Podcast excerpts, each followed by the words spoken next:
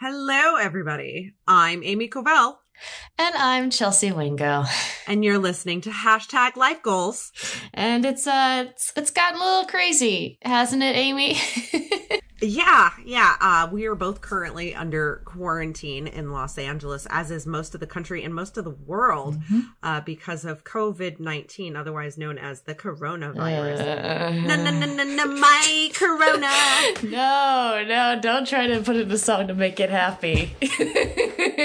well, we just wanted to kind of preamble. The episode you're about to hear was recorded pre coronavirus pandemic. So, um, things may seem a little different than what our world is actually like right now. yes, we um this was before things went chaotic when there was too much toilet paper uh taken and being hoarded. But we still hope that regardless of the situation and what you're going through, you are staying safe, practicing social distancing, washing your hands constantly. It is a big thing.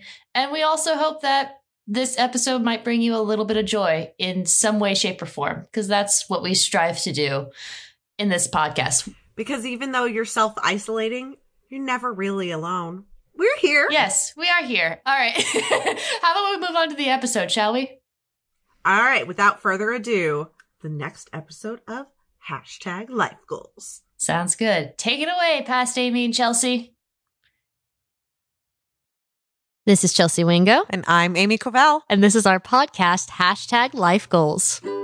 Um, so asking investors for cash to be like, hey, I've got this business idea, give me money, and then it possibly not going anywhere. Each week, we examine one of our life goals and figure out what steps we need to take to make them a reality. Especially in college, you're like, oh, I could do this by myself, do all this yada yada. And it was after things that weren't working out that I started working with other people that was like, oh, this is where the magic happens. It was really easy to find my people because if you're a circus artist, you know, find find the circus people and you've got new best friends. Speaking of business, what business have you been up to this week? So come join us. It's going to be fun.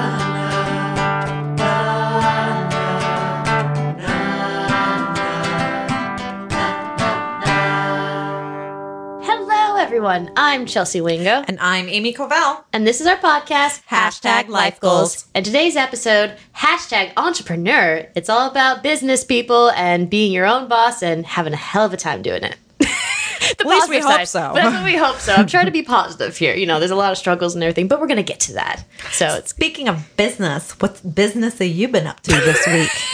nice segue. I like that. Uh, it's it's been ups and downs regarding some things that have happened personally and work wise. Got some new client stuff coming in, which is great. I'm in between interview stuff, which is great, yet not because do I have it? Do I not? I'm basically hashtag in the middle regarding that. Uh, I think one of the big things that's more personal is that I will be performing in an aerial showcase in eight weeks when we recorded this episode, both a solo and a group piece. So I gotta get my training into high gear. All right, so enough about me, Amy. What's going on with you in terms of business wise and and your, or your life? Either well, one. I mean, business wise, I have been doing mostly accounting stuff all week. And, you know, I'm trying to get some clients wrapped up. And it's one of those things like every time you go back to it, you find something else that needs to be fixed. Yes. So, you know, a little frustrating. I've got a lot of work to do. I mm-hmm. also did 12 hours of a video, two days, six hours each of a video conference with QuickBooks. And then I spent six hours taking an exam. Um, and I need to go back and retake some of the sections. So there will be many more hours of that coming to me this week. Um, I also did the Snatch 22 podcast this That's week. right. That's right. So it is already out, ladies and gentlemen, way ahead of this episode. Uh, so if you want to listen to it, Snatch 22 by Tatiana and Croy. And it is, it's episode five of the newest season. Okay. And it came out on February 19th and it's called Butt Blasted by the Banshee. Yes, for th- for those that don't know, it's basically a podcast where they read erotica fiction. Yeah. Yes, you can see why Amy was the guest for that, and not me per se. We had an amazing discussion about fetishes and kink and all of the different varieties that are out there. Um, I had a really great time. So definitely check it out. if you are interested. I will say though that since the episode dropped, we've had an increase in I wouldn't just say Instagram followers, but people messaging our Instagram trying What? to talk to me. In what way? in the way where you can tell what they want because they just go, hey. Or they send just like a smiley face and no emoji, and they send like three messages that are all like, hey, how you doing? Smiley face. No eggplant emoji? No, they're waiting for me to respond before they send the eggplant. Ah, gotcha. yeah, so uh, just be aware of that when you uh, see messages sitting in our inbox. Uh, if they just say something like, hey, with like no, No. follow up, don't I answer block. them. I block. I You block. don't need to block them because, you know, they can still be fans. We just don't have to yeah, engage. just, just not fans of that sort. That's the Right, but I'm saying like let them be fans of the podcast. Let them watch our social media. Yes, we don't have watch to your social. Well, yeah, watch our social media. It's listen, read, watch. Yeah, it applies to all of them. Yes, it Yes, does. yes. And uh, we also have a new YouTube channel out. Yes, so we you guys can see. We started this YouTube channel with hashtag Life Without Sound because of our wonderful deaf guest Amanda McDonough. Who I unfortunately was not able to meet because I was busy and I felt so bad. But the episode was amazing. It was really, Oh, you got really a chance good. to listen to it. Good. got a chance to listen to it bit by bit, and I just I Well- loved hearing her story, and she's an amazing gal. that was kind of a process. I uh, transcribed the whole episode and like put it to like I put different photos and stuff on it Mm-hmm. uh, until Chelsea showed me that uh, you can actually turn on auto captions in YouTube. But they're not always accurate. That's they're not true. always accurate so I am glad I like it. put forth the effort for that particular episode. Yes. but I don't have the hours of my life to do that with every episode. So. Um, you can, apparently you can turn on captions. Yes, you So if you are hearing impaired, you do not have to listen to us on your favorite podcast networks. You can watch a captioned version of it on YouTube. yes, you can. Yeah. And so we're going to also try out doing a video cast uh, Yeah. with some of our episodes. Yeah, so that would be let fun. us know what you want to see from us. Uh, do you like this? Do you not need it? Uh, Mm-hmm. Do you we're want to see Chelsea things be out. embarrassed and get pink in the face? Oh, I absolutely want to see that. yeah, I know you do. I really want you to listen to Snatch 22 and video yourself doing Hence so. why I was saying that so that we could put that put that challenge out there. Thank you for the and Get me even be more embarrassed Thank from when for the people opening. say yes. I'd like you to hear about the Banshees opening. I don't even want to imagine what that pink. means. Yes, of course, because I'm the wholesome, innocent virgin of this group. Thank you very much. Don't give me that face. All right, let's get off the personal and get Yes. into the research. Yes, please. Amy, this was your territory this week. So, Yes. what do you have for us? Well, first thing I've got for you is the dictionary.com definition of entrepreneur. Of course, because we need to have We something to go off of. A base to start on. Mm-hmm. A person who organizes and operates a business or businesses, taking on greater than normal financial risks in order to do so. Sounds a lot of LA folks trying to make it in, in a sense. You know, we're gonna get into statistics, and then Okay. you'll you'll hear more about okay. that. All right, all right. I'll, I'll hold it. I'll hold So, just to give kind of everybody a frame of reference, I looked at a lot of lists of some of the top or most well known entrepreneurs, mm-hmm. and here are some that you may remember Okay. Andrew Carnegie, Henry Ford, mm-hmm. Thomas Edison, Yep. Oprah Winfrey, Of course. Bill Gates, Yep. Sir Richard Brent- Branson, Mark Zuckerberg, Yeah. and Walt Disney. Yep. No Steve Jobs? I mean, he was on there, but I feel like once you mention Bill Gates, that includes like all those fucking includes all the people. others. So Bill Gates top Steve Jobs. Okay. Anyways, this was just a short list to give our listeners a frame of reference of what is an entrepreneur. Mm-hmm. The next article I found was from Forbes. It was printed in 2014. It was written by John Rampton, and it is the mm-hmm. five personality traits of an entrepreneur. Ooh, interesting. So here are some of the highlights passion. Entrepreneurs are not in it for the money. While there have been some icons who've made more cash than most of us can dream of, the reality is most entrepreneurs work for an insane amount of hours for little or nothing. Why would mm-hmm. they put themselves through this? Because they are driven by heart and are fueled by an unshakable sense of purpose. Yeah. Yeah. Totally can see that. Throughout all the trials and tribulations, entrepreneurs reward themselves internally by realizing that they're on a mission for the greater good. No matter how bad it gets, it's their passion that motivates them between paydays and during all the times when everyone else tells them to quit. Resilience.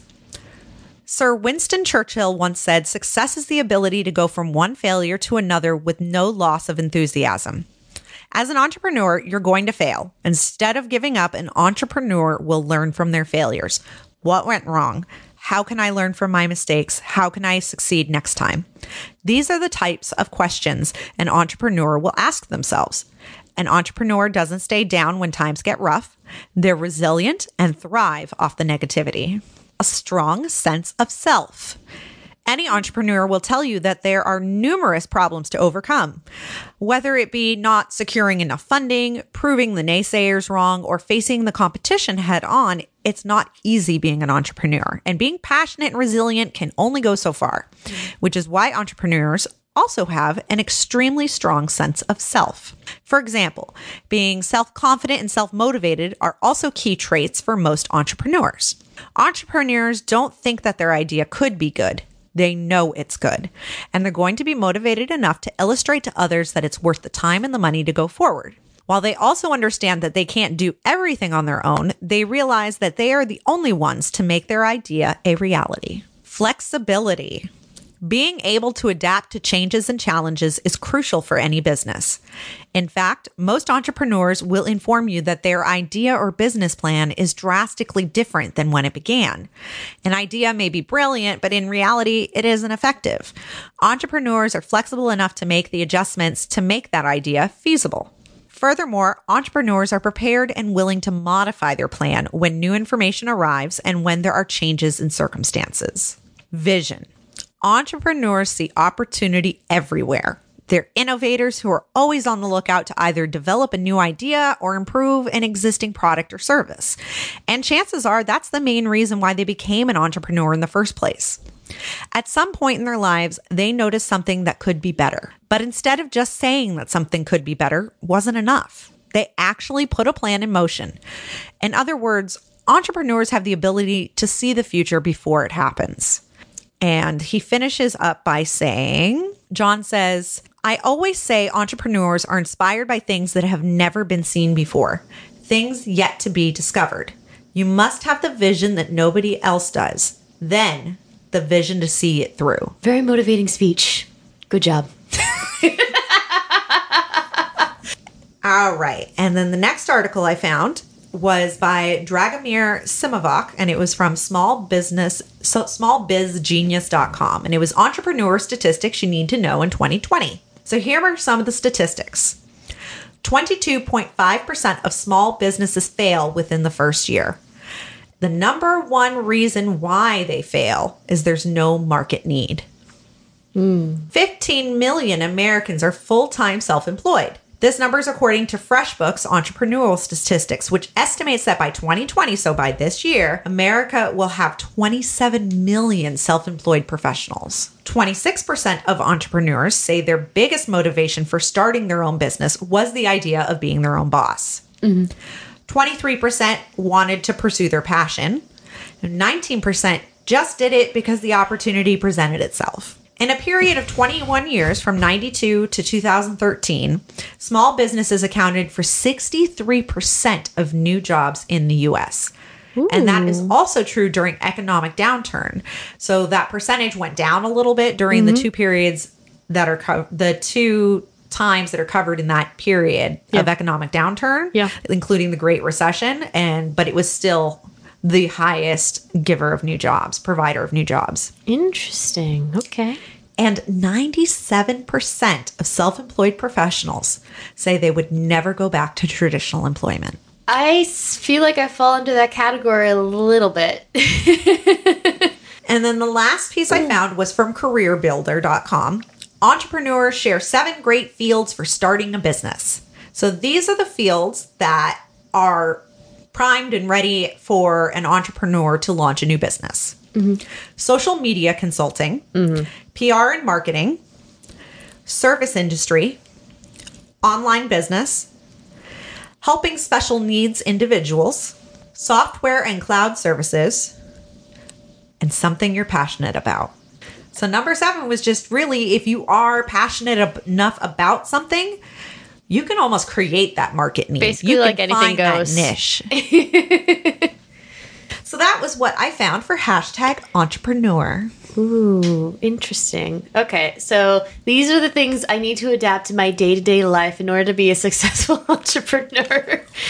in, uh, I mean, I, I will admit, kind of what you were talking about with, uh, was it ninety six or ninety seven percent? With uh, Ninety-seven percent. So only three 97%. percent of people who attempt to become an entrepreneur would go back to a traditional work working job. Yeah, I will say since uh, when I got let go from my last official full time job and I started going more part time and then more part time with my freelance, sort of balancing that out, I will say that I like that style better.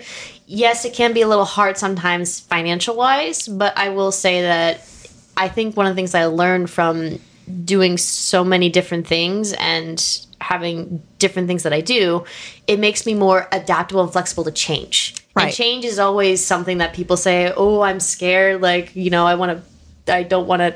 You know, they get scared of it because Yeah. if they break away from that normal structure, they're worried of the unknown of what's going to happen. Yeah. I think with being an entrepreneur or a freelancer, you have to face it more head on, more in your life, and you get less scared by it, and you're more willing to, you know, maybe take this risk for this certain position or this opportunity, or try to go for this road that you never thought you could do before. So you get less scared of change, and you kind of It's more that taking risks. exactly. taking risks, having to build your resilience, having a strong sense of self, all those things that they talked about entrepreneurs without a doubt typically have.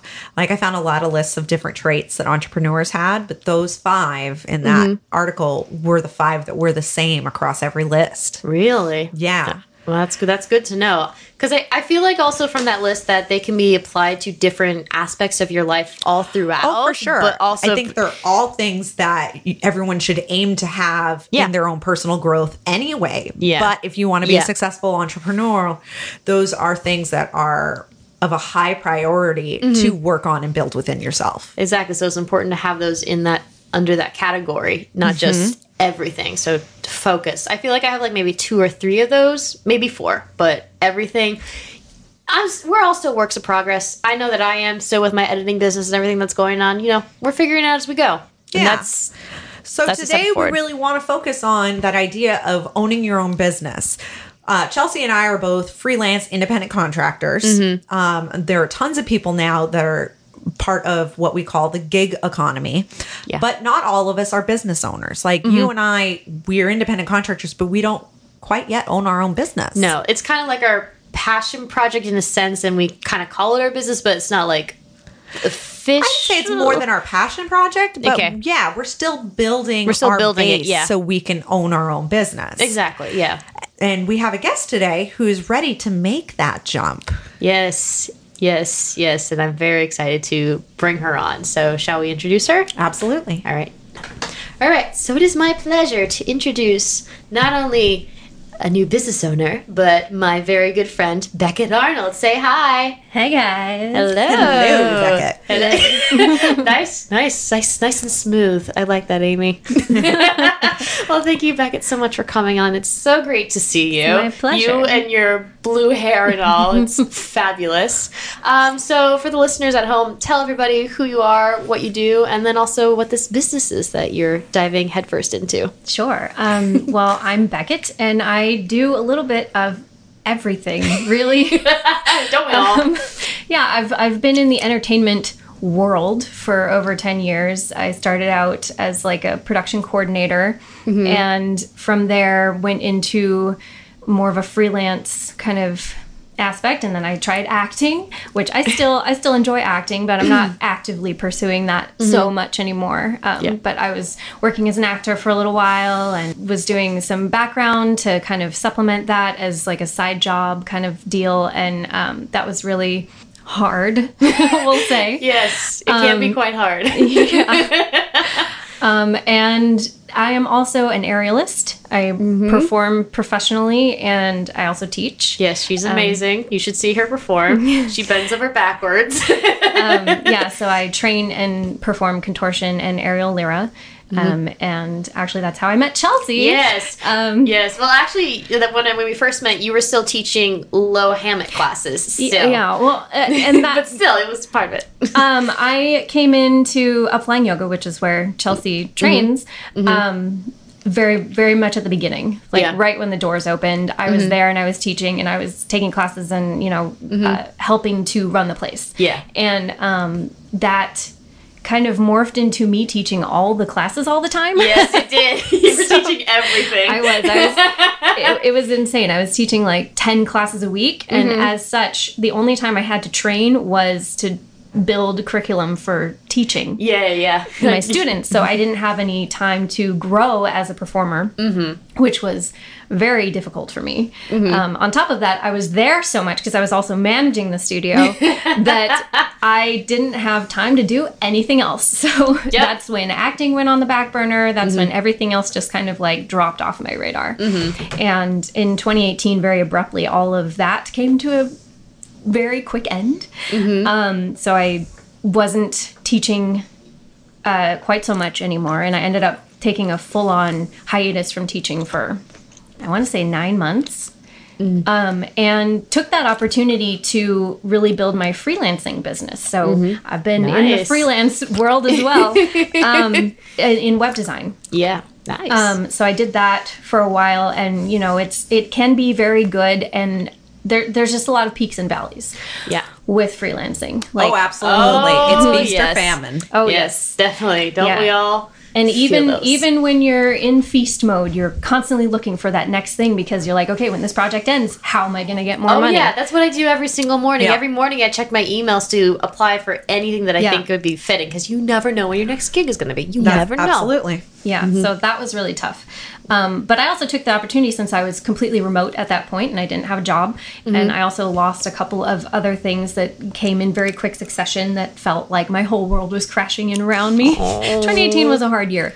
Um, but I took the opportunity to really focus on myself and moved to New York for six months. Yes, you So did. I actually lived in New York for most of last year um, and trained at Circus Warehouse to really grow myself as a circus artist. Yes. So, saw that- some of those videos. Was like, ooh, That was the most amazing experience, the best decision I could have ever made. Oh, that's at the time. Awesome. Very Just to happy. build my confidence back up and build Mm-hmm. myself as a performer and artist and and get away from all of this for a little while. Yeah. all the LA noise. Yeah. just buzzing in your ears like. Bzzz. yeah. Yeah. Yeah. That's Chelsea buzzing in my ears. Hey, hey. Um, No, I love LA. It's my home, and I wouldn't trade it for anything else. I, yeah, so um, I actually went there as like a trial run to see if I could move to New York permanently, and then I decided ultimately that the weather and me don't get along there so well. it's cold. yeah, it's cold. Um, and it, it's nice for like a month yeah, of the year, and the rest of the time it's awful. Yeah, I know. And I used to be from the East Coast. So did Amy. Yeah. And um, now I just, I am, f- I'm always freezing when it gets too too I know. cold. When I it's only mean- like 60, I get freezing. So it's like Yeah. it's thinned out my blood. No. Well, Yeah. my career made it possible and my life made it possible for me to move back to the East Coast. I would in a heartbeat. Mm-hmm. I do. I, I love mm-hmm. it out there. Yeah. I love New York City so much. Yeah. I love the city. I love the vibe. I love the people. I love the lifestyle. all of it. Um, I could definitely live there if it weren't for the weather. yeah. Um, so, I, my whole plan is to ultimately um, be making enough here that I can have like a loft there that I can rent out when I'm not there and just use for September when Yep. it's nice. yeah. No, that's that's very smart. I remember. Yeah, when it also gets, you know, a little bit less congested in the city. There's less tourists. There's less Yeah. locals mm-hmm. because they're all going up to northern New England, you know, the leafers. They got to go see the leaves. Yeah, no, I've, and also when you mentioned kind of renting out, my parents have actually talked about for when they eventually make enough for when they move out of Connecticut that they would have like their own space that they would rent out for a family while they live like in California or elsewhere and then, you know, go back and visit like the East Coast or something. So Yeah. it's a it's a potential business, man. It's another it's another entrepreneur know? thing to be done. the real estate market is where it's at right now, especially Yeah. with all of the like sharing apps around that area. Yeah, absolutely. Yep, yep, you don't yep. even need an app. You just go to Gypsy Housing. Gypsy housing. This is the first time I've heard of this. I've never heard of it either. I've never heard of it. Oh, It's a Facebook group you have to be invited to join. It's called Ghost Light Gypsy Housing. Okay. And they have um and it's for actors who split their time between New York and Los Angeles. And so you put up your place if it's up for a sub sublet because you're going to be out of town, or you can go on there and find a place to stay. Um, yeah, and because a lot of actors do do that, they go kind of back and forth to figure out which market's going to be better for them.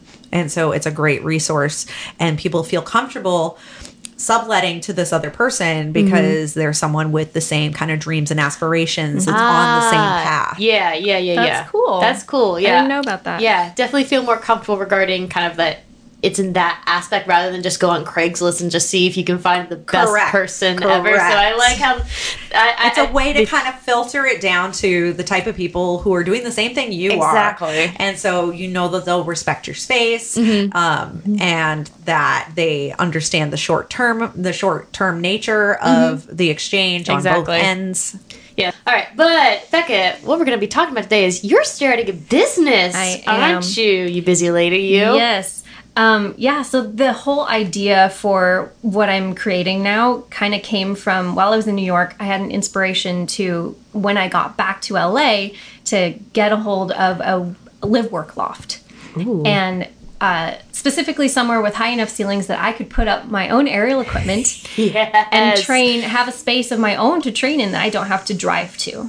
I could just like wake up and do some training. And then with that, I also wanted a place where I could have my aerial friends over and we could like skill share and jam and just have fun. Because Yeah. what I'm finding, like when I was in New York, um, it was really easy to find my people because if you're a circus artist, you know, find find the circus people and you've got new best friends. Right. No matter where you go in the world. So um it and the connection there though felt so different from here. And I think um, a lot of it has to do with just the LA vibe. Oh, absolutely. Yeah, that um, you know, that I hear transplants talking about all the time about like, well, everybody's, you know, competitive and bitchy and nobody really wants to, you know, hang out ever like they're flaky and all that stuff and I'm like, okay, but you're not talking to natives, you're talking to other transplants who think that they need to adapt to some kind of way that LA is. And I think it's unfortunate that that's happening because it's happening more and more. And within little specific pockets of community, specifically, we're talking about the circus community. Yeah. Um, it just bleeds into this competitive nature and backstabbing and just being catty with each other and nobody's willing to share anything you know they're all mm-hmm. oh that's my student you can't have them you can't that you can't do that move that's my move you can't have that song that's my song you can't have that client there you know so it's like My goodness. yeah, it's very just being in the professional side of things. Like mm-hmm. if you're in, you're in. Yeah. And you're good and everybody's fine with you. But if you're like Trying break, to get there. exactly, if you're like trying to break in, you know, everything is just really nasty. Yeah. And um, I find that happening more and more between studios now too, with like, wow. yeah, with um, people being competitive between, well, I train at this place and blah blah blah blah. Um, so I think it's really gross. And so when I went to New York, the circus community there just felt so much more connected, and it was very familial, and it got very, uh, it, it was just easy to integrate into. And I mm. find that's not really the case here too much. I've always Yeah, explained kind that. of because I split my time between the East Coast and the West Coast growing up, and I the way I usually explain it is like people on the East Coast can seem like they're rude or can seem like they're harder to get to know, but Mm-hmm. once you get through that boundary, you're in for life. Like I have friends that I went to preschool with on the East Coast that I still get together with when I go out there. That's cute. Whereas on the West Coast, it's I call them fair weather friends. Everybody's super friendly. Everybody is happy to meet you. You feel like you're making friends, but then again, and this isn't just LA, this is actually all of California. A lot of mm-hmm. times they are flaky. They're fair weather friends. They're not there when things are tough. Mm-hmm. They I have no close friends from the years I spent in junior high in California, a handful from high school.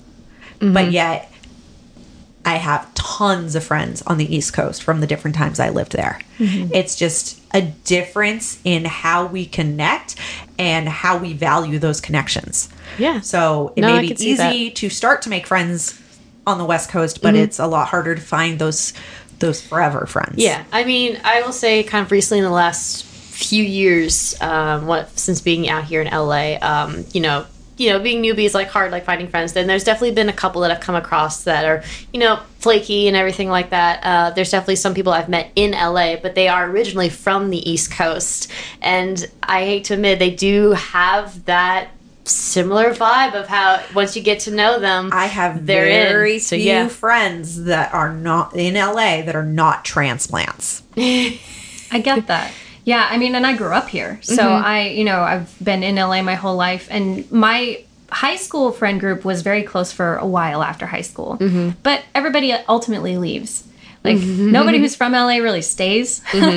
so that's hard to keep up with people, you know. So I talk to maybe a handful of my high school friends these days. Um, but we never see each other because we're all far apart. Um, you know, same thing with college friends um, yeah it's just people grow up and grow their separate ways and it's hard to to manage life and old life and Yeah. you know all the things um, but that's kind of the inspiration for what i'm creating is um, i find because in my whole creative journey having gone through all the different aspects of, of production and entertainment and things that you could possibly try um, that there's a real lack of connection in the creative field here where um, you know artists move here to make it but they don't know where to start. They don't know anyone.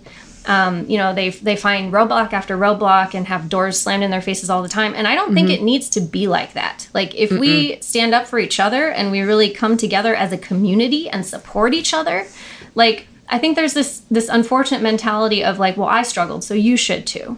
Right. Oh boy. um, which i think is come on Yeah, no, I no, I I, to- I totally get it. I totally Yeah. understand. It's just like you just because you're suffering, you don't have to make somebody else suffer like Well, the just same because fate. just because you have found success and you suffered to get there doesn't mean everyone else has to. has to Also. suffer the same way. I mean, yes, it's going to take hard work, but you don't have to put them through all the tribulations that you went through. I mean, they're mm, going Yeah. through other struggles that maybe you don't even know about. Yeah, that, I mean, and and that's that's what I think is really lacking in LA is is a true kind of artistic community connection Mm-hmm. where we support each other and we uplift each other and we come together and we you know. Um, but where I found the most connection in my acting career was at a point where I had joined like a coaching program that included masterminds and one-on-one coaching and like a community page where we would all like uh, congregate and ask questions and answer questions and things like that and that was amazing.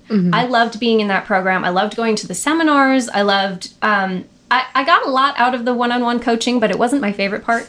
My favorite part was definitely the community and having each other's backs yeah, and making those friends and really knowing that hey if i need something that person's going to be there for me you know? Yeah. um, and that is what i miss the most because as soon as you left the group that kind of went away like you you were removed from the facebook group and Getting, getting that kind of fair weather friend kind of feeling. yeah. You know? Um, I did keep up with a few people from that um, that group for a little while, and we tried to get together, and it just it gets Mm-hmm. hard, you know. And people go off on their own separate routes. I don't, you know. Yeah. It, that's just how it is sometimes. Yeah. Um, but that's why I feel like you need a place like that to kind of keep Mm-hmm. you. It has to be the glue that keeps everyone together. Um, so that's kind of what I'm trying to build. yes. Um, but on the same end, I want it to be accessible to people. This Mm-hmm. this group that I was a member of was six hundred thirty dollars a month. Oh my goodness. Yes, so a lot of money went into that just to have friends. Paying to have friends. Pay to play. Okay. Pay to play. Pay to play. Name of the game. My Yeah. goodness. So yeah, so it um my my new studio that I'm opening up is going to be both a, a rental space Mm-hmm. for productions and um shoots and things and whoever wants to come in and you workshops parties whatever it is Yeah. um, and also a community hub uh, there's going like to be it. a membership aspect where people can pay for a nominal fee like not, not a lot at all. Um, just that basically will cover our um, our expenses for the organization of it and stuff. Um, to to have that that kind of a community where you can you know ha- we're gonna have an online community aspect where you can go on the page and ask questions and that way you, you get answers whenever you need them any time of the day. Um, and then also in person like sessions where we meet up and we brainstorm and we talk and we go like okay what are you dealing with how can we support you today you know So and- is it kind of like like an artist space? yeah. Yeah.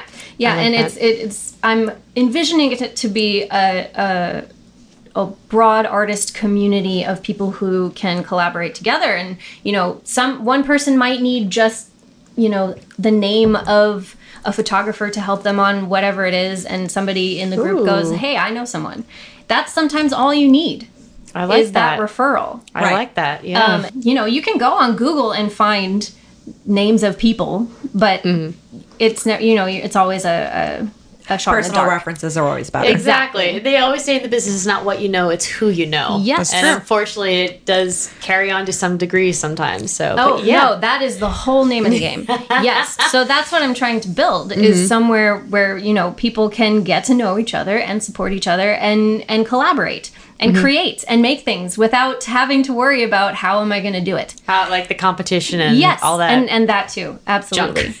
yeah. no, I like that.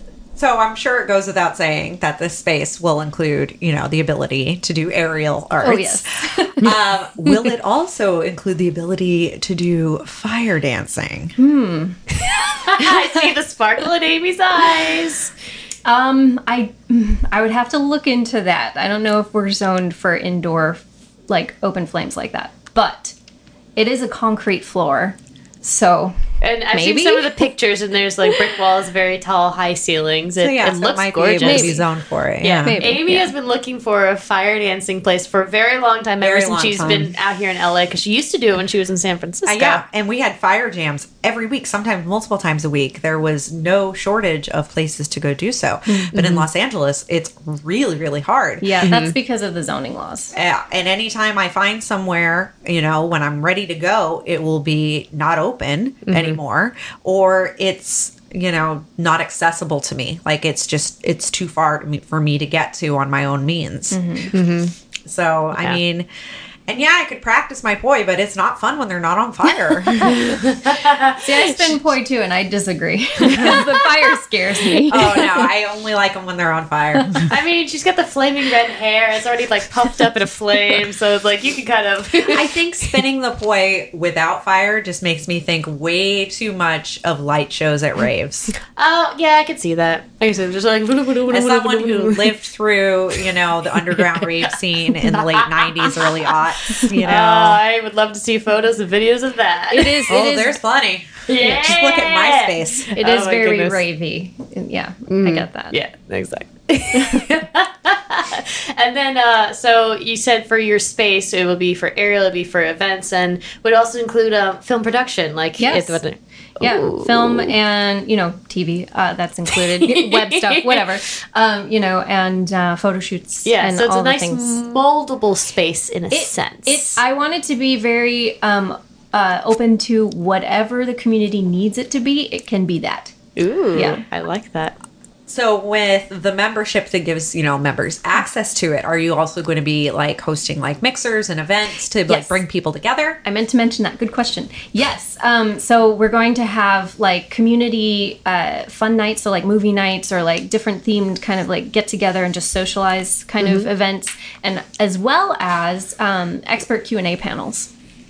So like yeah, so part of the membership fee also goes to that um, to have uh, people who come in from different aspects of whatever the group members are working on, whether it be you know a successful photographer or someone in the movie business or you know sky's the limit, whoever, whatever the community members need more education on. I'm going to bring in experts around that field, uh, either haven't decided yet if it's going to be bi-monthly or uh, quarterly Mm-hmm. Mm-hmm. but to have a q&a panel discussion where they're going to be able to meet that person ask questions hear their story how they got where they are and the challenges they faced and and also socialize We run like the, one of those every week here on hashtag life goals. Yes, when we just we just spill out everything that's going on with our lives, and they And try to we bring in a us. guest and we Yep. pick their brain and Yep, just what we're Go, doing "How do you right do it? now. How do you get do it? here?" Exactly.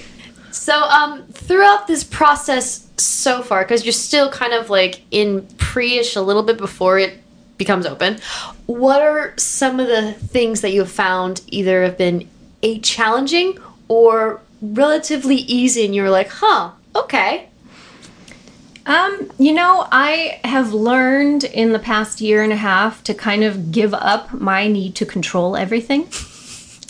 don't we all? it's an important lesson to learn. Yeah. How to let go of the reins. Yes. Um, so I'm kind of letting things go as they will, um, which can sometimes be stressful because you don't, it may not come together as quickly as you would like. Yeah. Um, like I'm still, I'm, I'm set to move in on March 1st, which is a week from today.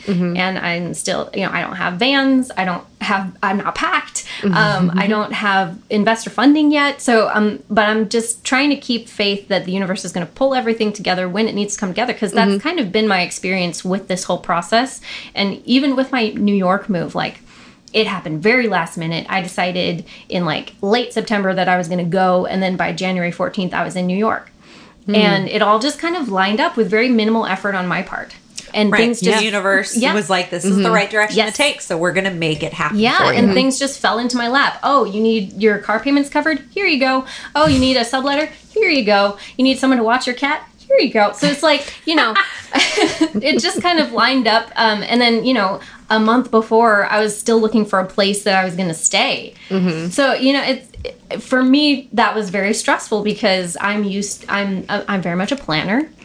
Um, but I had to kind of let go and just be like, I'm just going to trust that the money is going to come, the place is going to be there, and everything back home is going to be covered until I get back. And it all happened. And it's kind of ver- been very much the same experience with this, with um, the new studio. With um, so when I very first had this idea of opening up this kind of place, um, I had in in mind a space that I already knew had the ceilings and had the space and had, you know, the openness that I needed to do something like this.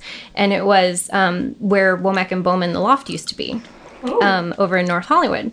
Um, they're in Burbank now, but I just I was envisioning something like that, not maybe specifically that place, but something like that with the high ceilings and the open space and all that stuff. And um, I was like, you know what? Let's just go take a look at the building. So my business partner and I, uh, well, he's he's also my brother, my brother, business partner, um, and I went over there one day without an appointment, and just like we'll see if they're there, and um, to to look at what units they may have available. You know, maybe not that one, but somewhere else in the building. And um, we were we got in, we got on a tour, and she showed us this place that really didn't work. Like the ceilings were high, but there was a big stairwell in the middle and just no um, there was no real opening for aerial. yeah.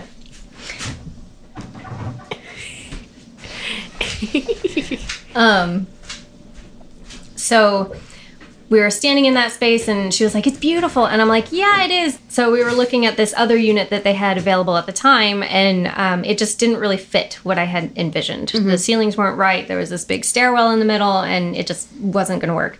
And so I was explaining to her what I wanted to do, and she was like, Well, we do have a spot opening up. It doesn't, it's not available till mid February, though. And my brother and I were like, actually that works better because it gives us more time to like get the stuff that we need to get this rolling. We couldn't see it because at the time there was somebody in the In the unit still, unit. Yeah. um, but we were like could we possibly move in march 1st because mid-february is a little soon. This was like mid-january when we were talking to her. And um, and she's like yeah march 1st is great. And so we're like awesome. And come to find out it was that exact same unit. The one that you wanted. yes. No. the one that i had pictured from the very beginning. Wow. Because they were in the process of moving out. Uh, well, somebody was. oh, yeah. Womack and Bowman moved a few years ago. Oh, okay. Yeah, somebody was. Yeah. Yeah, Oh, so wow. it's in the same spot, and um, it, it was just all very like oh you want this okay here you go and um, and as we were driving back from the grocery store picking up our uh, check money or money order to hold the unit there was a rainbow over the building Oh my gosh, like stop right it right now. in the center so we were both like oh my gosh this is like Meant to be. yeah Meant to be. Yeah. so It's really weird how the universe will tell you certain things with Yeah. what happens in your so life. with with the the tight time frame that i'm on right now i'm not really that worried because Mm-hmm. i have faith that things are going to line up the way that they're supposed to which has been the the lesson of the last two years ish like stop trying to control. If you just kind of let things go the way they will it'll all work out. Mm-hmm. um, so it may not be the best business advice. But those are the things that have helped you to kind of let go of that control and like let things fall because as one of one of the qualities that you read off was um flexibility. Yeah. and Yeah. that has been you know my number one Nemesis. no not nemesis but like something that i've had to Work on. really embrace Yeah. um in, Yeah. in the whole process Yeah, because you're definitely a passionate woman. You're passionate about what you do. I've seen you perform and what you go after. So Yeah, and I'm really, really excited and passionate about this, and really building an artistic community in LA. Because every everyone that I talk to um, says the same thing, like that the challenges that they've faced in their artistic career has been, you know, well, there's no one there. Like Yeah. when I reach out, it's it's Crickets. Exactly. Yep. And um, I, there are a lot of people leaving the city. I have a lot of friends who are, I can't do this anymore. You know, and either they uh, resign themselves to working some survival job for the rest of their lives, maybe doing their art on the side, but mostly working at, you know, a regular job. Yeah. Um, and and a lot of people just like I have to go back home. I can't swing it here Right. um, because there's no one out there to catch me when it gets hard. And so Yep. that's what I'm trying to combat. Um, 'cause it shouldn't be that way. Right. No, you know, we're all part of the same game here. We're all trying to do the same thing. We should we should support each other. We should Yeah. uplift each other and not try to cut each other down at every Yeah, turn. no, exactly. I love how you're bringing up how important it is for like connection and community and like collaboration because Yeah. I feel like that's something I've learned over the years because I would, especially in college, I was like, oh, I could do this by myself, do all this yada yada, and it was after things that weren't working out that I started working with other people. That was like, oh, this is where the magic happens. This is mm-hmm. when. In a way, faith is restored, and then you can go forward with whatever you have and create the best project that you can. I mean, Amy and I, I she was my boss for retail for a long time, and then we uh, both ended up leaving. And then I knew she was in the film business, and then we ended up starting chatting, hanging out, and that's how we started collaborating, working together on a bunch of stuff with Yeah. my two short films and this right Again, now. And Yep, we've got our podcast. We've done three films together. yeah, Um, we're doing, and we're we've doing got another fourth one. one coming up. yes, Yeah. we do. We got another one coming up. Yeah. I feel like there's a lot of artists out there who think that you have to be this lone wolf. You have to do it all yourself. And it's just no art gets made alone. Like none. Like um I even think of like other graphic designers who are like, "No, I all my things are my own." And you know, and they just get all like snooty about um not having help and no collaboration and things like that. But that's not true because Yeah. you need people constantly Exactly. whatever you're producing, whether it's a painting, Mm-hmm. you know, if you want to sell it, you need people. Yeah. Right, you need an audience. Yes. And the only way you're going to really find that audience is by going out there and connecting with people, Yeah. connecting with the community. It's again, like they said, one of the the number one reason that s- a l- new businesses fail is like there's not a market need. So if you're not going out there and connecting Mm-hmm. Yeah. to people in your industry or your community, you're not going to know how can your venture best serve your industry or community's needs. Exactly. Yes. We already talk and socialize with people in our personal lives, and it's part of, integrated in that system. Why do we ignore it in our work life? It Right. should be. It should just easily translatable into that, but it's it's I mean, not. just even think about your friendships. Like, Mm-hmm.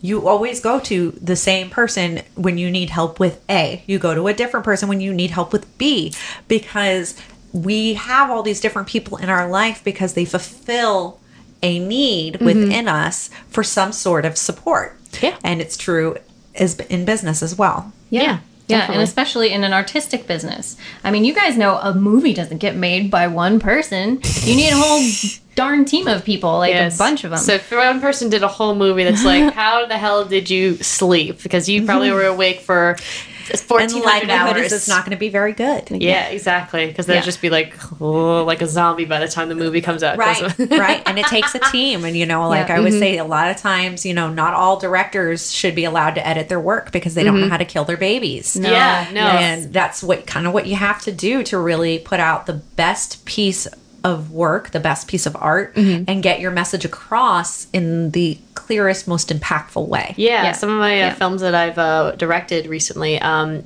because I am an editor, people would assume like, "Oh, you edited this?" I'm like, "No, I didn't. I gave this to somebody else because of the lesson I learned years ago." They're like, "Oh, really?" It's like, "Yeah, because I I'm already doing this. I'm already doing that. If I did this other thing, I feel like I would have too much control, and that I wouldn't be able to share the vision with someone else and be able to see other opportunities and possibilities." So I find that. So yeah, exactly. Yeah, I, I also have dabbled in producing, and um, I find that when I try to do all the work myself, it's miserable. yes. Um, Definitely but can be. when I have a team of people there to back me up, it's a breeze, and I love it. Oh yeah, it's so much fun when you do it with other people too. It's- even if you're all suffering together, you know what You're the all end product- suffering together. You're all suffering together, but you know what the end project is going to be. So it's just like one of the films I worked on was an absolute nightmare, but you know what? It was still fun because we were all in in the trenches together. Oh yeah, when we did Yeah. Faith, there was a, a studio that we rented out for like 12, 13 hours, and so we went over, and I was stressed most of the time. It was one of the most stressful days of shooting,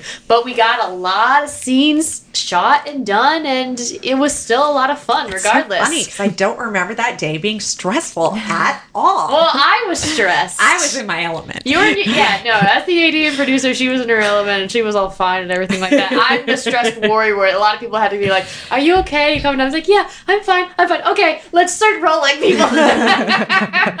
So, what are some of the steps that you are still taking to get your business off the ground? Like, what are some of the nuts and bolts stuff that are on your to do list? Um, so this is the first like um, my freelance business was different because I didn't really go about it like I was starting a business. I just kind of you know did it. Um, this is proving to be a little bit more um, involved. Um, I you know I have to register um, an LLC. I have to. There's also going to be a charity portion of it too, so I'm probably going to have to register a 501 C3. C3, yeah. Um, and um, keeping all of the financials separate. So I'm going to have to hire a C, uh, CFO, um, and I need a, a events manager. So yes. um, yeah, and then aside from that, just all the tax prep. So I may be coming to you for that for sure, because that's something that I've never done before. I was in high school still the first time I had to file taxes, and all of a sudden April 15th came up, and my mom and I both went, as I'm like running out the door for school, like, crap. It's tax day. She's like, just grab me your forms. I'll fill it out for you. I'll do. I'll do. I'll take care of it because there was no time to like teach me how to do it because we realized on April fifteenth. Oh, wow. Um, but that was the only year um, that I wasn't involved in filing my own taxes, and the only year that I was, you know, slightly less involved was after um, I broke my back. I was, you know, still in a back brace and um, laid up at the time that my taxes were due, and so that and I moved three times the previous year. So even just finding all the documents was real tough, especially with two arm casts and a back brace on. So um, once I did find the items, we sent it off to a family friend who took care of it. But ever since then, I've been very much like take control of it. Yeah, Yes. so that's why I'm looking for a CFO because I don't want to have to deal with all the financial. I don't blame you. um, yeah, so it's just been a lot more. I, I and on the other side, I need to make sure that I'm complying with all the um, zoning laws and all the county laws and all the you know everything. So just like making sure that I'm I'm ticking all the boxes as I go. right. Have you guys already um, dealt with like insurance and stuff? Um, well, I'm gonna be n- not quite yet. I'm gonna be listing the place on a couple of different websites. Um, one being Peer, Peerspace, and they provide insurance. Yes. So I don't need to worry about that. But um, I am going to be having my own calendar system outside of that. So yeah, that that's on the list for sure. especially for aerial. Yeah. I'm gonna need special insurance for that. Yeah, and Oh, insurance yeah. for events and, you know. Yeah, yeah. What are some of your fears going into this venture? Like, what things are you apprehensive about? You know, what keeps you awake at night as the day nears closer to actually launching? Um, I've always been afraid of putting money into something that doesn't bear anything. Um, so asking investors for cash to be like, hey, I've got this business idea, give me money, and then it possibly not going anywhere, that's a big fear. Um, you know, I recognize the need that the city has for something like this in, within the creative community. So I I'm very confident, and um, in the list that you were reading about, like self confidence and having, you know, Confidence in your idea Yes. and that it's going to work. so I do have confidence that um, it's going to be a success and that we're going to build a very strong community. Um, but that's always in the back of your head. You know, there's always that self doubt voice that comes in and is like, what do you think you're doing? Who are Oh, you yeah. to do this? You know, um, who do you think you are? That comes up a lot. Oh, geez, Um, you're listing all the things that I listen to every day. yeah. So, you know, I'll, I'll wake up in the early hours of the morning like, what am I forgetting? No. you know what do i what do i what box do i need to tick today that i have already forgotten about so definitely fears of failure fears of you know um, investing all my time and energy and and other people's money into this and then nothing coming of it so it's always a risk that you take Yeah. though, Yeah. with with opening your own business so Yeah, but obviously at this point the pros are over the cons. Well, and you're getting having um, some success as a freelancer, um, I am one of those who would like never choose to go back to the regular workforce. Um, definitely, it's just the the freedom and the time and the and the creative um, uh, expression that it opens up to be your own bosses yeah. it's unbeatable. And um, the thought of re-entering the workforce at this point is like, it makes me want to kill myself. It's like yeah. Um, so you know, even even at times when we were struggling, because my brother um, was part of my design agency um, that we were working on before all this came up. Um, at times when it was hard and we were struggling, and he was like, "Why don't we just go get jobs?" And I was like, "Ugh."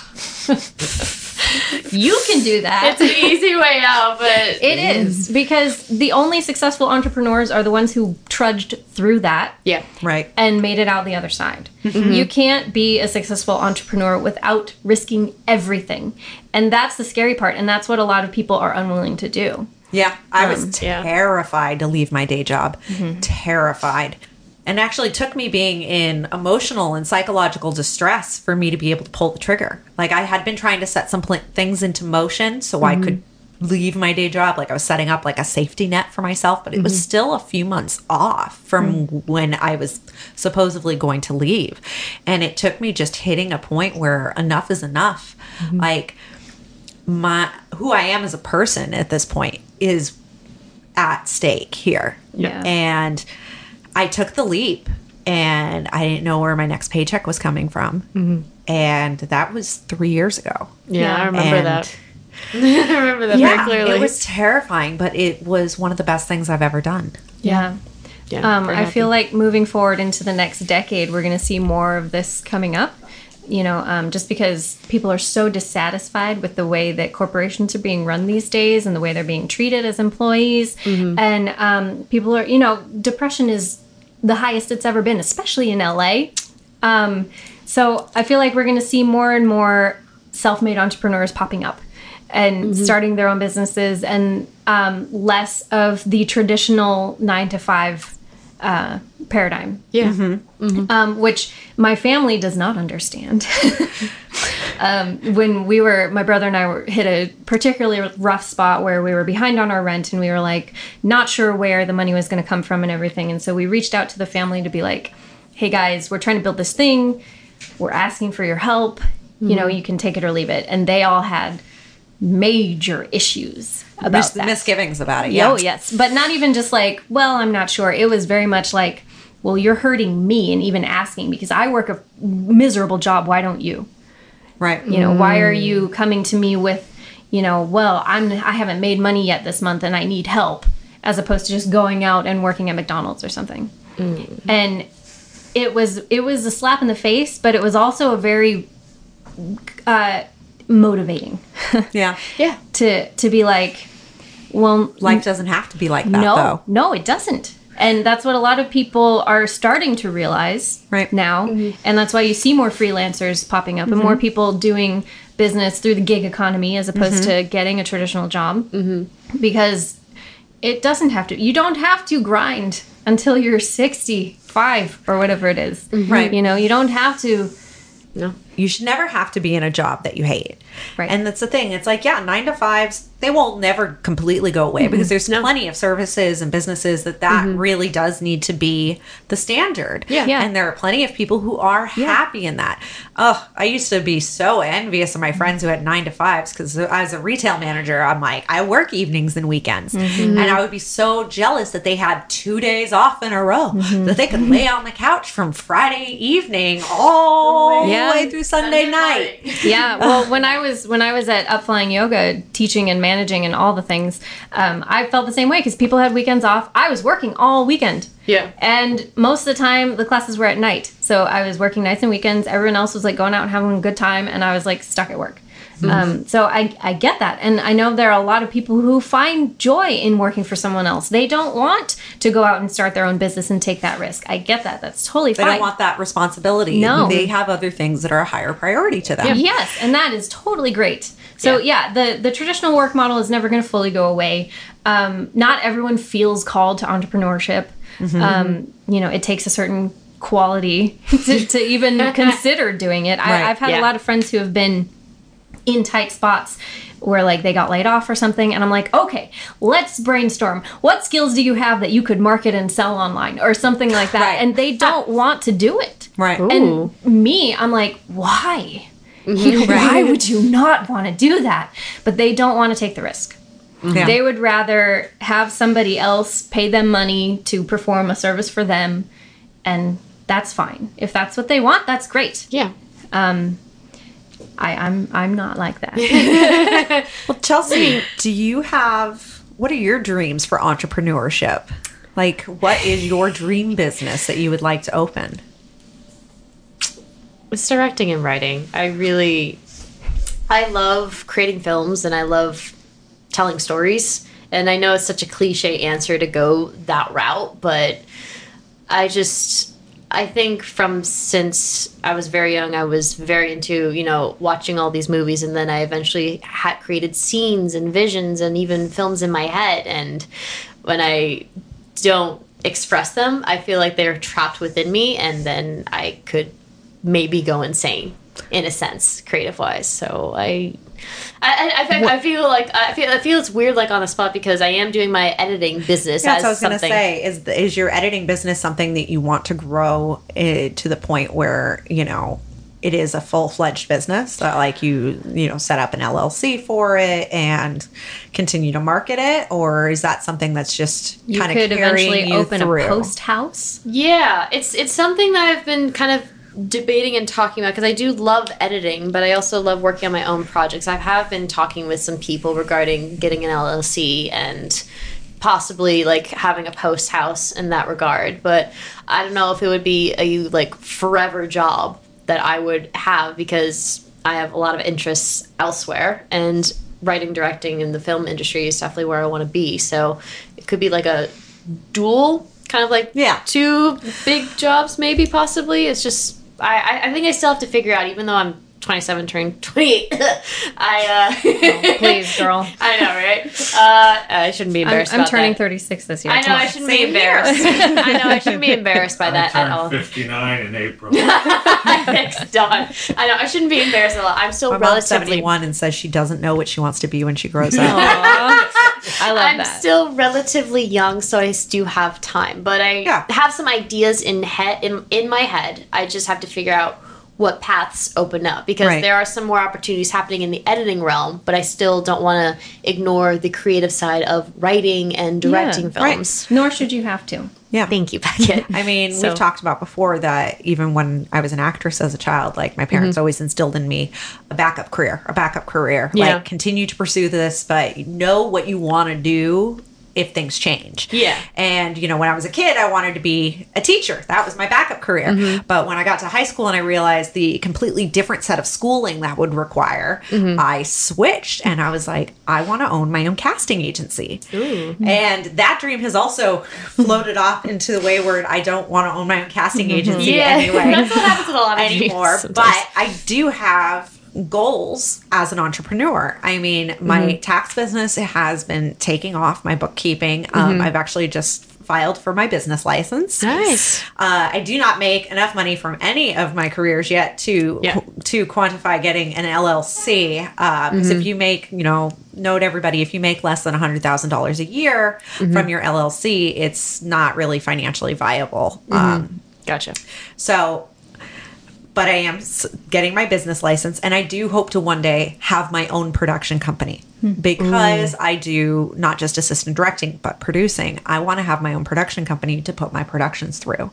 Um, and I think one of my biggest questions with that is isn't the how to and all of that like that stuff I'm totally comfortable with, and I think it'll become immensely obvious to me when I'm finally in a financial position where it makes sense to Yeah. take that leap. The thing that keeps me up at night is is the name that I want going to be I know you available. talked about this. Yeah. I, I mean, I'm not gonna lie. I mean, I have, in a way, with writing, directing, have thought about. You did say post house, but I have thought of like production company in a sense because I don't see myself as a producer, but having produced a lot of things in my life, and people's like, "Oh, you'd be great in this." It's like ah, it's not what I want to do, but it's something that's naturally there. So. Yeah. My biggest question is will the name I want be available? Yeah, so maybe a production company where like to be able to create kind of the um not only the films that I want to make, but then as we were talking about earlier, collaborating and with the community, Yeah. Make those films as well for friends and family. So maybe it's more of a production company and creating those films. But With your name,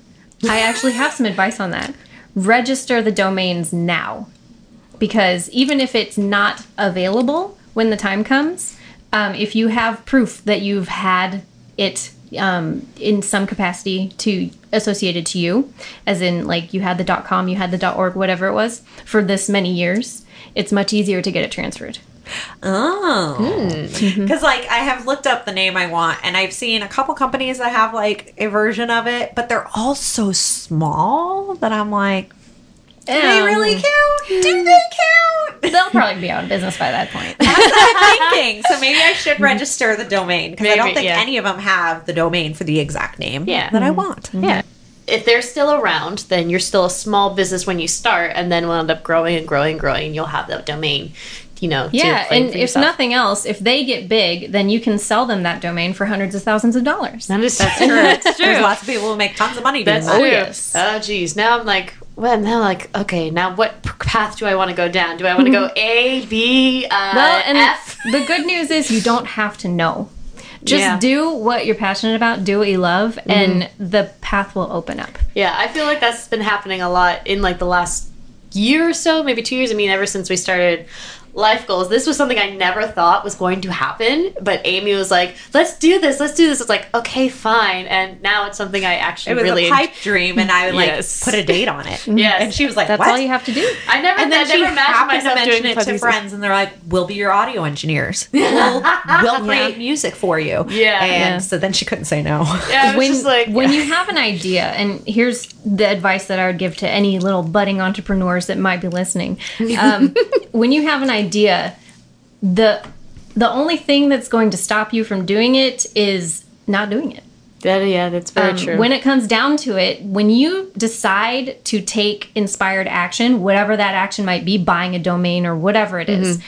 then things start to move. yeah. So that's Yeah. all. All that's stopping you is yourself. Yeah, no, that's reminded me of a conversation I recently had with my friend Jordan. If you're listening, hi, how are you? And we were talking about, you know, business, career, and I was mentioning of how I submitted a script to a big producer friend of mine, and he said, the next draft you bring in, if it's good, you know, start passing around with managers and that stuff. And his eyes lit up, was like, why aren't you on that? You need to get on that now. And I was No, it was just me saying of how I because I've been so focused on trying to get finances secured with my editing business and everything, and that my creative writing has been on the back burner. He's like, you still, you should still do it. Like it's okay if you stay up a little extra later. But then the back of my mind, I'm thinking, but my body has just been like been demanding more sleep and more rest and energy because especially I'm more active now than I have been in my life. So it's now trying to find that balance of everything. Like, mm-hmm. it's definitely going to happen. The script and submitting it for managing that's for sure. It's just is it going to be now? I'm not exactly sure. I don't know if that's a top priority but to integrate it in my daily life yes I still want to do that Yeah, going to, into business for yourself, you also have to be conscious of when you need to provide more time for yourself. Um, and that could be done by working less or Yeah. by raising your rates. yeah Um, so if you are charging more, then that by definition means that you don't. Maybe you don't need to be working so much. Yeah. you can take on less work and still make the same amount or more. Mm-hmm. You know, it just depends on, and that's that's part of the hard part is like, well, how much do I charge? I'm still kind of new at this, and Yes, Oh, yeah. that's recently So- things that we've been talking It's about It's a huge lot. panicky thing for me. Um, I'm very much like, do not charge what I'm worth ever. I think I'm as- friggin' as- horrible at it. So, which is why I always advise people like anytime Chelsea calls me, I'm always like pushing. Yeah. I'm like, no, don't go for anything less than this. I'm real good at telling everybody else Yes. to do it. I'm doing, trying to do better at taking my own advice. It's always I'm- that yes. mentality. It's like you're good at telling it to other people, but yourself, it's like, Yes, no, I'm right there with you. I, especially with my web design, I'm constantly undervaluing myself. And, Oh yeah, same um, here.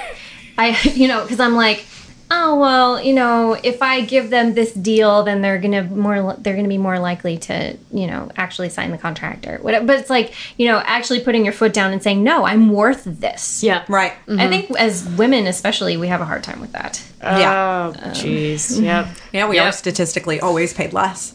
Yeah. Well, and we statistically undervalue our own skills and our own self worth more than men do. The time Yeah. for change is now. Let's make that change, please. Equal pay. Um, but yeah, going back to what Chelsea was saying about like, do I choose X? Do I choose Y? Do I what direction you want to go in? I started the web design business like, like I had been doing freelance web design and stuff, but I really started the agency last November, um, and that was going to be what I was pursuing. And you know, after three months of that, I'm like, no, actually, I want to do this, which is Dragonfly Studio, which is I'm opening up. Agreed. Agreed. Like that quote we have on our social media it's never too late to change, a dream. I, okay, I was, I was waiting for the rest because I I, forgot I that don't remember the whole thing, so I I don't only did half of it. you remember more than I did, so It's true. yeah. So uh, with that uh, segment with uh, quoting from our social media, how about we jump into hashtag hunt? Hashtag hunt.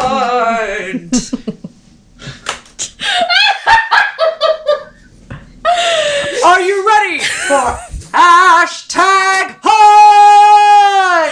I am if you stop doing that. I did not actually think she would do this. We had an off podcast conversation about it, but I'm extremely happy she did. uh, you'll find out why someday. All I'm right. put the reverb on that. Oh, yes. Don just said put a reverb on it, and I love that idea. We got quite a bit of reverb right here. I felt it bouncing off of the screen I at felt it bouncing in between my eardrums just now. It's like, What can I say? I have years of vocal training. Yes, you have a booming voice, that is for sure. All right, so uh, for hashtag hunt this week, um, I put entrepreneur in, and to my surprise, hence my sarcastic tone, there was a lot of ads regarding this is how you can build your business and this is how you can do that. So it was hard weeding through, but hopefully I found a couple of posts with some quotes, some inspirational stories, and you know, some fun. So let's dive in, shall we? This was from at the growing investor with the quote Do not correct a fool, or he will hate you. Correct a wise man, and he will appreciate you. And it's got a big list of hashtags, so I'll just name a few business, entrepreneurial, successful, dream big, personal development, growing, push yourself, entrepreneur mindset, entrepreneur your mind, hack, spelled H A C Q, and hashtag progress. It's that idea of people can only receive the feedback and criticism if they're open to it. Mm-hmm. I I remember specifically this quote. I don't remember who said it. No one can tell a director how to direct. No one can tell a producer how to produce. Everybody can tell a writer how to write. So it's it's, it's it's frustrating of how everyone thinks, oh, you should be writing like this and that way. When anyway, Hey, you got to be open to feedback. that is very true. That is very true. It's Don't just think of it as someone telling you how to do your job. Mm-hmm. Think of it of them seeing it differently than you do. no. I have always been very kind of defensive when it comes to feedback when it's presented, but I'll, Yeah. I'll always think about it and then later I'll be like, okay, maybe that was a valid point. Yeah, Right, no, right. exactly. It's just that it's just for that particular quote. It's just how everybody is. It's it's like okay to tell you how to write and how to make this. When uh, when You're other people in the defensive business, already. I wasn't trying to be. I was trying to be defensive for myself. I I apologize. Okay, defensive by defending the quote. No, I wasn't defending the quote. Moving on. I'm always the butt of the joke here. Can you tell how much fun I'm having with this? All right. This is a quote from words underscore worth underscore billions. Before you try to fix someone else's vibe, make sure you're not killing your own in the process. Protect your own energy first. I like that. Yeah, I like that too. It was a nice quote. Don't harsh my vibes, man. All right, so this was a this was another Instagram post. Uh, it's a little long, so bear with me. It is surreal to me how I have manifested the life I am living today. I manifest my husband, my son, my friends, my freedom, my financial stability. Heck, I even manifested bomb hair and skin.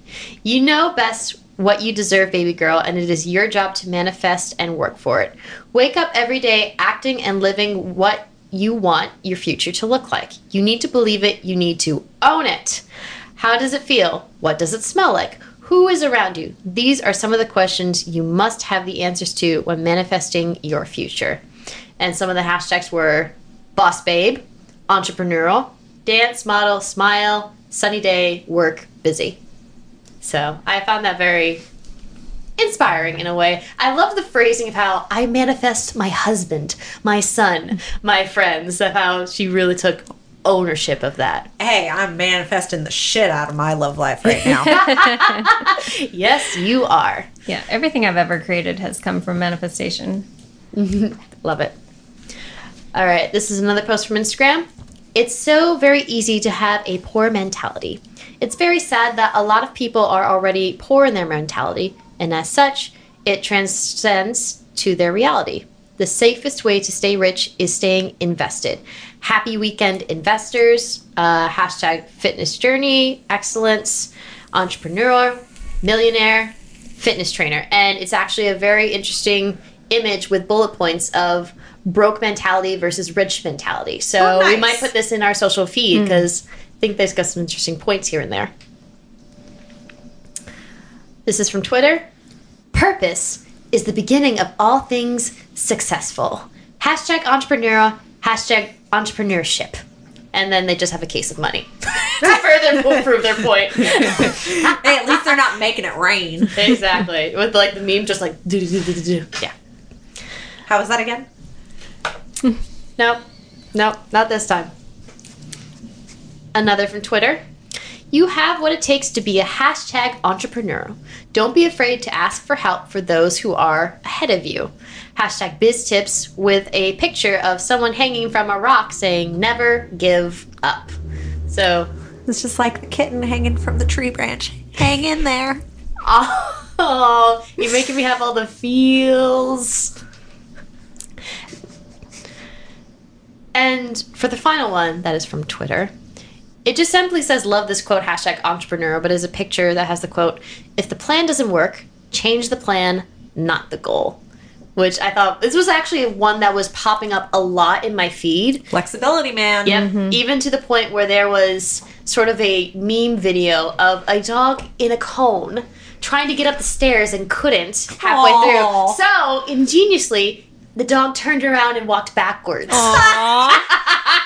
it, it makes me think of a quote that Kimmy quotes all the time. Kimmy, our, from our episode hashtag zero waste, Yeah. is it's not going to happen the way you think. Oh yeah. It's not going to happen that way either. Yes, I remember No. you talking about like the post-it notes, right? Yeah. Yes. Yeah, you just got to be open to whatever possibility. comes. Yeah, that's that's kind of um, what I've had to give up is all that control of like, no, this is how it needs to go, but it's never it never goes that way ever. no. Um, planning anything. That's Yeah. why I've given up in life. planning. No, no plans necessary. I, I mean, I do have a business plan, but but that's because investors want to see that. Oh yeah, no, of course. some structure in some way, shape, or form. Yeah, you know, just to make sure you're lining your ducks up in a row and all that stuff. But Lining your ducks in a row. I love that. Make way for ducklings. whack, whack, whack. um, but you do need to be adaptable to anything that might come along because things are going to change and Mm-hmm. fast and for the better or for the worse. So Yeah. you need to be able to cope and compensate when things do go awry, which they will. So Inevitably. yeah. Yes, indeed. All right, so that's it for hashtag hunt. So now we get to the part of hashtag challenges. So, Beckett, is there a challenge you either want to give to both Amy and I or individually regarding entrepreneurship or anything that we've talked about this episode? We leave it up to you. Gosh, I have been thinking about this the whole time we've been here, and I. Can... Um. Okay, so my challenge for the two of you is to write down every day one action step that you can take to make the dream of yours happen, whatever it might be. Um, If it's like starting your production company or whatever, what is one small action step that you can take today towards that goal? Okay. Okay, and then basically build a list. Yes. And they, they don't have to be anything huge. Just little things like changing your mindset or doing an affirmation or something to lead you in that direction. I mean, I like writing lists down, so this can get real interesting. So maybe we should put on your list, put things into action. Yeah. If you find you have a lot of lists, Right.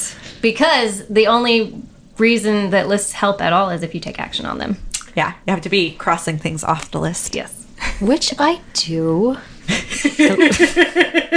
She's giving me the stink eye. cross items off list. Well, I'm always the butt of the joke here at hashtag life goals. It's made apparent at this point, so. All right. We will take that challenge and have something by the time we record for hashtag challenges and all that. Yay. Thank you, Beckett, so much for coming on and sharing your experience with us today. Yay, it I was so awesome to have you. everything doesn't go as planned, but mm-hmm. goes even more magnificently than you could have expected as you launch your business. Thank you so Love much. it. Where can people find you and find information on your business? Sure. So we are on social media at the Dragonfly Studio and um, on www.dragonflystudiospace.com um, is where you can get all the information about our community and our mm-hmm. rental space and all the things that we're doing that are so exciting. Nice. And then what about you personally? You have your own as well. I do. I am most active on Instagram at Beckett LA. Mm-hmm. Yes. You see, get to see all our lovely acts and bending backwards. Yeah, it's mostly aerial stuff. which is fabulous. And you can, of course, find us at Life Goals Pod on all social media, mm-hmm. including YouTube and at Gmail and Yes. at lifegoalspod.com. Yes, and if you have like any suggestions of stuff of what you want to hear us talk about, please let us know. We're always open. Yeah. And with that being said, that's the end of this episode. And once again, I'm Chelsea Wingo. And I'm Amy Covell. And this has been Hashtag Hashtag Life Goals. Have a great day, everybody. Bye. Quack.